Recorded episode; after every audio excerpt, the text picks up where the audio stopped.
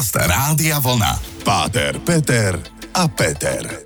Relácia o pohľade na život, o láske, viere, hodnotách, o spoločenských témach a o všetkom, čo ľudí zaujíma. Když už človek jednou je, tak má koukat, aby byl. A když kouká, aby byl a je, tak má být to, co je, a nemá být to, co není, jak tomu v mnoha případech je. Začal som takto poeticky dnes veľmi známou to vetou Jána Vericha. Dnešný program Páter Peter a Peter, pri ktorom vás srdečne vítam všetkých, ktorí ste naladili Rádio Vlna alebo nás počúvate v podcaste. Príjemný, Peťo, dobrý večer. Vítaj aj ty. Čo povieš na túto vetu, ktorú, aby som zachoval zákon o jazyku slovenskom, tak to aj preložím, že keď už raz človek je, tak má dávať pozor alebo pozerať na to, aby bol. A keď už dáva pozor, aby bol a je, tak má byť tým, čím je, a nemá byť tým, čím nie je, ako to v mnohých prípadoch je. Že ako vnímaš túto vetu? Hej, som ťa prestal počúvať asi po prvom. Po, po, po druhom slove, alebo tak. Tak pán Verich bol múdry a áno, treba byť, aby sme boli, ale keď sme neboli, tak budeme. No a hlavne buď tým, čím si, čiže áno, priznaj farbu. Ja túto vetu som použil zámerne, pretože nedávno som sa stretol s kamošmi, zase sme tak posedeli a počúval som zás to sťažovanie, permanentné, a hlavne teda od polovičiek mojich kamošov. A teraz ruku na srdce, koľkí z vás ste preklinali svoju prácu a mali pocit, že, že to je to najhoršie na svete, čo robíte, že ste tam nešťastní, že vás práca nebaví, že kolegovia sú tupí, že šéf je úplný blbec. Hej, dokláte tovar v nejakom veľkom obchode, alebo ja neviem, sejte v kancli, ťukáte dáta do kompu a nebaví vás to. Koľkí z vás ste preklinali svoju prácu, neuvedomujúci, že existujú aj iné horšie zamestnania? A to by som tak dnes skromne chcel prebrať, že či sme vlastne spokojní tam, kde sme, a či koukáme, aby sme byli tým, čím sme. Peťo, ako to vnímaš ty? Mne nevážime si mnohokrát to, čo máme pri pohľade na svoj vlastný život, lebo plačeme nad vecami, ktoré sú úplne zbytočné. Hmm. A hovoriť o zamestnaniach, ktoré sú teda o životných osudoch a príbehoch, je veľmi poučné a stále povedať, že super, že som, a, a ďakujem aj ostatným, že robia okolo mňa to, čo robia. To je úžasné a pevne verím, že v tejto atmosfére aj dnešná relácia prebehne, takže ideme sa baviť vlastne o povolaniach, zamestnaniach a o tom, keď už teraz sme, aby sme boli tým, čím sme. Páter Peter a Peter. Pevne verím, že ste pohodlne usadení, že máte najlepší pohár čohokoľvek, napríklad teplého čaju v týchto chladných jesenných dňoch, a že sa ideme teda ponoriť do dnešnej témy, kde sa bavíme naozaj o tom, že či si nevážime svoje zamestnanie, či si furt chceme sťažovať na to, ako nám je ťažko a zle, ako nám nie je dobre tam, kde sme. No a ja sa teraz s Pátrom Petrom budem rozprávať o tých najnevďačnejších, možno najnebezpečnejších, najťažších, najrizikovejších povolaniach, zamestnaniach.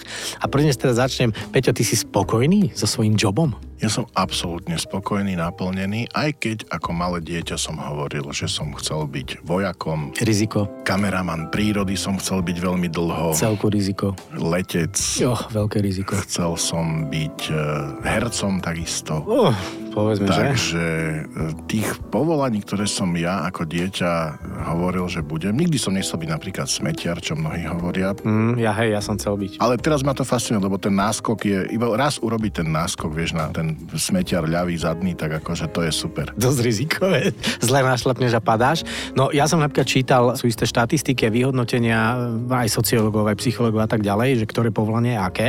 A musím ti povedať, že nemusí zrovna o pápeža, ale ten, kto zasvetil život svojim blížnym, je v modlitbe takmer každý deň, že to je vlastne šťastný človek. Takže v podstate tvoje povolanie a povolanie ľudí, ktorí ste v cirkvi, by malo byť definované ako radostné. Ja som veľmi šťastný. Ako prichádzajú situácie, keď si ľudia zveria s niektorými naozaj závažnými životnými situáciami a zdieľa s nimi radosť pri narodení, pri tom krste, zdieľa s nimi radosť pri svadbe je super, ale zdieľať musíme aj tú bolesť pri rozlúčke poslednej, mnohokrát pri oznámení nejakej tej správy, a vtedy prichádzajú ľudia, aby nachádzali nejakú útechu alebo aspoň pochopenie a zdieľanie tej jednak radosti aj bolesti aj starosti. Mnohokrát sú kňazi tí, za ktorými prichádzajú rodičia kvôli deťom, deti kvôli rodičom a tak ďalej. Čiže áno, ja sa cítim veľmi šťastne, ale má to aj tie svoje odtienky tej ťažoby. Ale väčšinou to šťastie vyvažuje aj tú ťažobu. My sa skôr bavíme možno aj o povolaniach v prízme, aké rizikové je to povolanie, lebo na Slovensku podľa nejakého pracovného zákona zákona alebo zákonníka práce máme štyri rôzne kategórie rizikovosti. Ja by som povedal, že o kňazoch všeobecne možno v našich končinách sa hovorí, že máte dobrú, nie rizikovú prácu, ale predstav si, že by si žil v sedemdesiatych, osemdesiatych rokoch v Argentíne počas Pinochetovho režimu a tam to bolo také, že tam aj kňazi bežne prišli o život, a, alebo potom si predstav, že ešte ďalej by sme išli do histórie a kresťanstvo sa snažilo nejak expandovať do celého sveta a prišiel si do krajiny ako Japonsko a zrazu si zistil, že no nie si tam veľmi vítaný, takže rizikovosť vášho jobu je aká?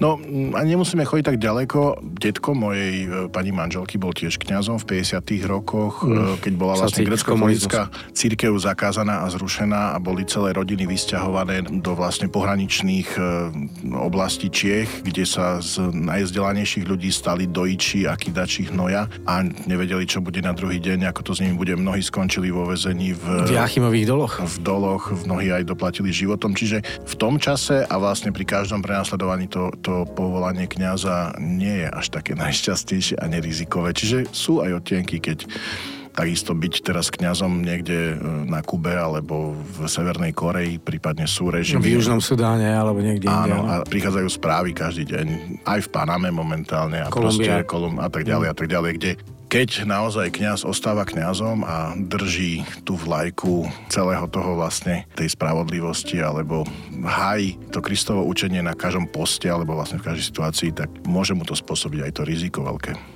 No, tak to som si myslel, že máte krásne a radostné povolanie. Ideme sa ďalej baviť o povolaniach, zostaňte s nami. Páter Peter a Peter. Jedného dňa stál Ježiš na brehu Genezareckého jazera, hej? Tak sa to volalo? Jedného aj, aj iné dni. A bol obklopený obrovským zástupom ľudí a teraz tam išlo vlastne o ten biblický príbeh toho, že mali zlý lov, neulovili nič. A ja narážam na toto práve preto, lebo podľa mňa jedno z naj rizikovejšie, najťažších povolaní je byť rybárom a osobitne lovec krabov. Zamýšľal si sa niekedy nad týmto? Byť rybárom, neviem, ja ani neholdujem rybárčeniu. Počkaj, nemyslím to amatérsky šport, že náhodím a teraz, aby som nemusel byť s manželkou, tak tri hodiny s kámošom popijan slivovicou a nahadzujem, hej, to zase nie. To mi ale, jas, ale hovorím, myslím, že... Myslím, ten ale, krutý rybolov. Naozaj. Áno, áno, tak zabezpečovať pre celú dedinu alebo pre celú oblasť tú obživu v tých primorských oblastiach bez ohľadu na počasie a... Na otvorenom mori. Aj ročné obdobie, či sa to zadarí, či sa to nezadarí, či bude mať čo jesť, či nebude mať čo jesť. Toto asi naozaj nie je ľahké povolanie a samotný ten príbeh s Ježišom a tými prázdnymi sieťami, keď potom on im povie, že zaťahnite tam. A Peter mu hovorí, no my sme celú noc chytali, vtedy keď sa má a ísť chytať na poludnie je najväčšia hlúposť, keď sú, keď sú ryby úplne inde a predsa nachytali, tak možno, že toto je otázka, že každé povolanie s pomocou Božou sa dá fungovať. Ale máš pravdu, byť rybárom je, je asi vo všeobecnosti dosť veľké riziko. Ja som sa nad tým zamýšľal a prišlo mi to také, že ja som kedysi ako mladý sníval o tom, že pôjdem raz, teraz poviem fakt osobnú story do Japonska, neviem prečo som to mal zafixované v nejakom teenage veku. Asi kvôli postave, tam sú všetci nízky. Aha, ďakujem ti veľmi pekne, mám také šikmé oči z ríže. Chcel som byť na rybárskej lodi. Predstavoval som si sám seba vtedy ešte vlasatý s hustými vlasami, čo dnes nevyzerá, lebo som plešatec, ale fakt na mňa naťahaný mastný sveter, mastné vlasy, ale potom som si uvedomil, že otvorené more, búrka, vlhko, riziko pádu, šmiknutia, zranenia, siete, reťaze, no neviem si predstaviť, že by som bol lovec krabov napríklad. To sú povolania a zamestnania, ktoré sú extrémne rizikové a asi sa to človek musí učiť z generácie na generáciu a vlastne už to mať ako keby, že v krvi, mm-hmm, pretože mne príde zle, keď sa postavím na vodný bicykel. Vidíš, morská nehoda, áno. Asi to človek musí vlastne si odovzdávať od cena syna niečo také, ináč to neviem predstaviť. No je to taký hardcore, troška musíš mať nejaký pud seba záchovy znížený a tu sa bavím práve o tom, že mnohí si sťažujú a vychádzam zase z toho, že si sťažovali s námi, že ako majú strašne ťažkú robotu, lebo ona je manažérka, vieš, a ja hovorím, dobre, a v Bratislave teraz otvorili napríklad najvyššiu budovu, hej, tá výhľadková väža má okolo stošesťdesiatosem metrov, ak si dobre pamätám, je to tam pri Dunaji. Teraz si predstav, že by si tam mal umývať okná, to znamená, pýtam sa znova, výškové práce. Vieš, vieš si to predstaviť, že ty ideš niekam do otvoreného spaceu, si dvesto metrov nad a teraz si zober, že by si robil v arabských krajinách, kde najvyššia budova len bar je vo výške šesťsto metrov, to je na atmosféra, hej, a najvyššia budova má osemstoosemdesiat metrov a tam máš umývať okná. Najprv som pýtal, že na čo? Ale v toto okolnosti mám dobrého kamaráta, ktorý robil dlhé roky práci vo výškach a on sa cítil veľmi bezpečne a hovoril, že tam on nepociťuje takmer žiadne riziko, lebo vlastne vie, ako sa má istiť a tak ďalej, že to je asi veci a asi aj dosť subjektívne, lebo aj ten rybár povie, že je to úplne v pohode, že asi by som sa nevedel, ako by som mal robiť manažera, ale väčšinou sa nám zdá nebezpečné a problematické to, čo nepoznáme. To, čo nepoznáme. Prípadne si sťažujeme na svoje veci, lebo nepoznáme úskalia tých druhých vecí, ktoré môžu byť naozaj, naozaj o mnoho ťažšie. Tak aj pyrotechnik povie, že ups.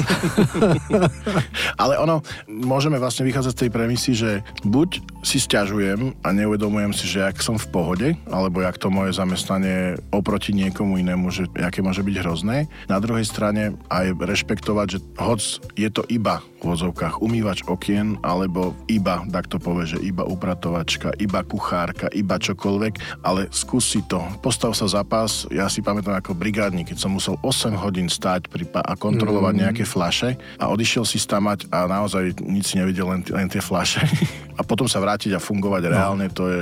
A toto je to, a ešte si predstav, že to máš robiť na vyšších tridsať rokov, takže áno, tie rizika rôznych zamestnaní sú rôzne a my sa dnes práve preto bavíme o týchto veciach, aby sme si aj my, aj naši poslucháči, aj ďalší a ďalší ľudia uvedomili, že nesťažujme si a ak sa vám náhodou vaša práca nepáči, tak ju zmeňte. Páter, Peter a Peter.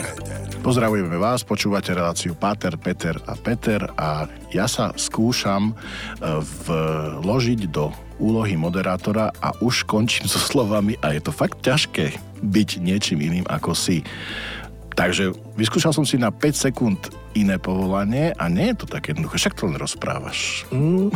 A teraz si musíš uvedomiť, komu to rozprávaš, že nie každý, kto nás počúva, je vysokointelektuálny človek alebo úplne najveriacejší človek a musíš to povedať všeobecne, zaobaliť do toho takmer všetko a na konci položí otázku, ktorá dá zmysel a kontinuálne pokračuje v tom, čo sme rozprávali. Zvláštne, čo? Veď práve, že ja som sa snažil len pozdraviť poslucháčov a navodiť atmosféru, že v akej relácii sme, alebo niečo podobné a, a už mi dochádza no, dých. Raz som takto vyťahol na pódium takého týpka, ktorý furt mal pocit, že je múdry a tam zdola kritizoval. Postavil som ho pred tých, to, to bolo iba pár tisíc ľudí, ani bú zo seba nedal. Takže áno, o tom to je. Ale práďme sa tak v podstate. Jasne. Všetci sa nejak tak sťažujeme, čo mne príde veľmi zvláštne, občas máme slabú chvíľu, to je jasné. Ale bavili sme sa naposledy napríklad o tých výškových prácach a to je taký fenomén, že mne napadlo pri tomto, ja mám veľmi veľa tých synapsí mozgových a napadlo mi, že keď som tak vysoko, vie, že ono to má aj svoje výhody, lebo nie som bližšie k Bohu. Toto mám rád, lebo áno, Boh je hore a zlo je dole, alebo niečo podobné. Všetci máme ten pocit, lebo aj Pán Ježiš vystúpil na nebesia, však oslavujeme na nebo vstúpenie a tak ďalej, ale tá blízkosť Boha vo výškach môže byť aj v lese, kde si sám a asi drevorúbačom, alebo aj na mori, rybári, o ktorých sme hovorili. Takže potom najbližšie k Bohu majú astronauti a... Teoreticky áno. Ja neviem, či sa bojíš výšok, ale nemali by teda lietať tí, ktorí sa boja výšok, alebo potom si uvedomiť, že čím vyššie lietam, tým hlbšie môžem padnúť. Tak dalo za Ikaros. Ale chcel som iné povedať, že raz som točil takú reláciu a mali sme tam jedného týpka, ktorý bol z inej krajiny, hej, bol to Černoch. My sme vlastne vybavili lietanie na Rogale. Uh-huh. A ja milujem výšky. Ja som už aj moderoval, takže som robil paraglide a moderoval som nad ľuďmi a podobne, skákal som bungee, mikrofón v ruke a letel som sedemdesiat metrov a moderoval som proste, hej, že zábava. Ale tento chalan potom ako pristál, bol to pre neho prvotný zážitok. Bol bledý. A on, no, s bledou, ale on povedal neuveriteľne krásnu vetu. Všetko zhora zrazu bolo tak jasné. Mal som tak blízko k Bohu a uvedomil som si svoju malosť. On si uvedomil tú pominuteľnosť, proste, že zrazu nemusíš byť, vieš, toto je to krásne. Preto tie výškové práce, lebo príde mi to veľmi zaujímavé, fascinujúce to povolanie. No ja si pamätám situáciu, keď sme vyšli na nejakú triánsposchodovú bytovku alebo niečo podobné s tým kamošom a ja som si kľakol na kolena a priplazil som sa ku kraju, hej, a len som vystrčil oči, aby som sa pozrel dole a ten môj kamoš sa postavil na krajnicu a pomaly celý mi sa zdalo, že už spadne, že už musí spadnúť proste. A on, no, to je pekné a tak, lebo bol zvyknutý, hej, aha, že on ten strach.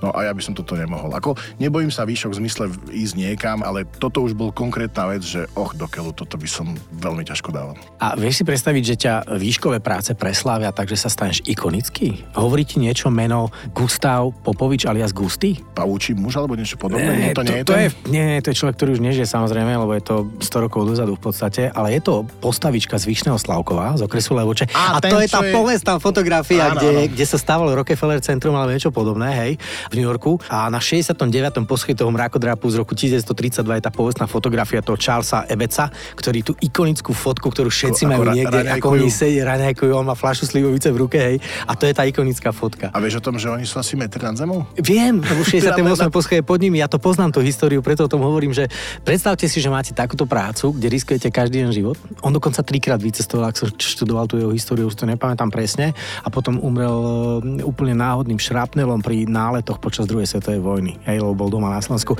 To sú také tie detailíky, ale viem jednu vec teda, že pod ním bolo naozaj že bezpečná, aj pod nimi všeobecne, ale tak dobre nafotená fotka. Takže ano, ano. Dámy a páni, aj výškové práce z vás môžu urobiť ikonickú osobnosť. Tak prosím vás, ak si teraz sťažujete, že sedíte v kancelárii, nahadzujete papiere do kopírky, nesťažujte si, zamyslite sa nad tým, ako perfektne môžete využiť fotografiu a stať sa ikonou. Páter Peter a Peter.